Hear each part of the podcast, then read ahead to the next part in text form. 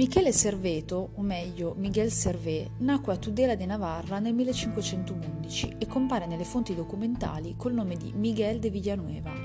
Tudela fu una città di rifugio per tutti i conversos aragonesi che fuggivano dal regno di Navarra dopo la sua conquista da parte di Ferdinando il Cattolico nel 1512 e la famiglia della madre di Serveto, Catalina Conesa, apparteneva direttamente alla comunità di converso spagnoli. A 16 anni Serveto partì per Tolosa per studiarvi diritto. La sua attenzione però virò sin da subito verso gli studi biblici, patristici e filosofici, venendo così a contatto con le opere degli autori della tarda scolastica e con quelle di Erasmo e Lorenzo Valla. Più tardi fece parte del seguito dell'imperatore Carlo V alla sua incoronazione a Bologna nel 1530, viaggiando insieme a Juan de Quintana, che sarebbe divenuto il futuro confessore del Papa, al cui servizio si trovava Serveto in quel momento.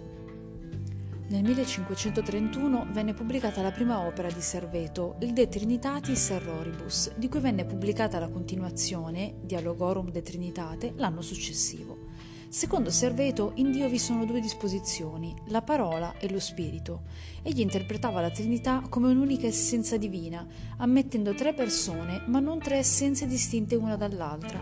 Con persona si intendeva in questo caso il suo etimo latino, nel significato di maschera, aspetto, immagine. Sul frontespizio di entrambe le opere figurava il nome di Miguel Servet alias Rev e di conseguenza l'Inquisizione spagnola di Medina del Campo cercò di scovare questo autore, poiché né in Germania né tra i membri del seguito di Carlo V si sapeva chi fosse.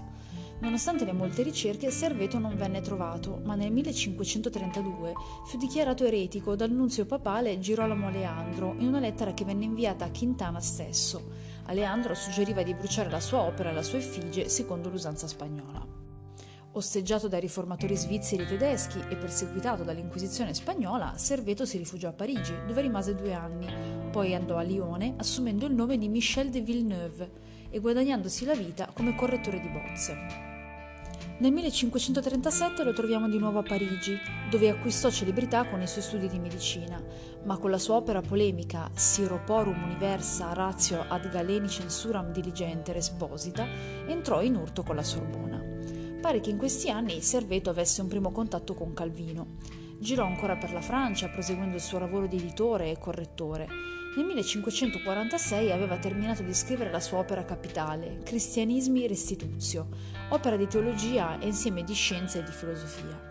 Prima di pubblicarla ne aveva mandato il manoscritto a Calvino chiedendogli un'approvazione, ma Calvino negò il suo benestare, si rifiutò di restituire il manoscritto e scrisse a Farel dichiarando che se Serveto fosse passato da Ginevra avrebbe fatto di tutto perché non ne uscisse vivo. Ricomposta l'opera con gli appunti in suo possesso, Serveto la pubblicò clandestinamente nel 1553. Calvino ne identificò subito l'autore e fece pervenire all'Inquisizione tramite un discepolo gli autografi. Lasciato in libertà condizionale per aver negato di essere l'autore del libro e per aver dichiarato di chiamarsi Michel de Villeneuve, Serveto riuscì a fuggire dapprima in Spagna e poi alla volta dell'Italia passando per Ginevra. Qui fu riconosciuto, denunciato e arrestato il 13 agosto 1553. La causa fu dibattuta dal piccolo consiglio, dove Calvino aveva la maggioranza. Serveto fu condannato a essere bruciato vivo come eretico ostinato. Le dottrine di Serveto si possono riportare al misticismo neoplatonico del Rinascimento. Su questo sfondo egli costruisce la sua dottrina teologica che sfuma il rapporto Dio-mondo in termini che possono interpretarsi come panteistici. Tutto il creato è manifestazione di Dio nel senso che tutte le essenze sono modi di Dio. Il modus primigenio è Cristo. Attraverso di lui conosciamo negli altri modi l'essenza divina in maniera diretta e immediata. Ma poiché l'onnipotenza operante di Dio si incarna in Cristo, solo Cristo fra i modi deve essere adorato come piena manifestazione dell'onnipotenza di Dio.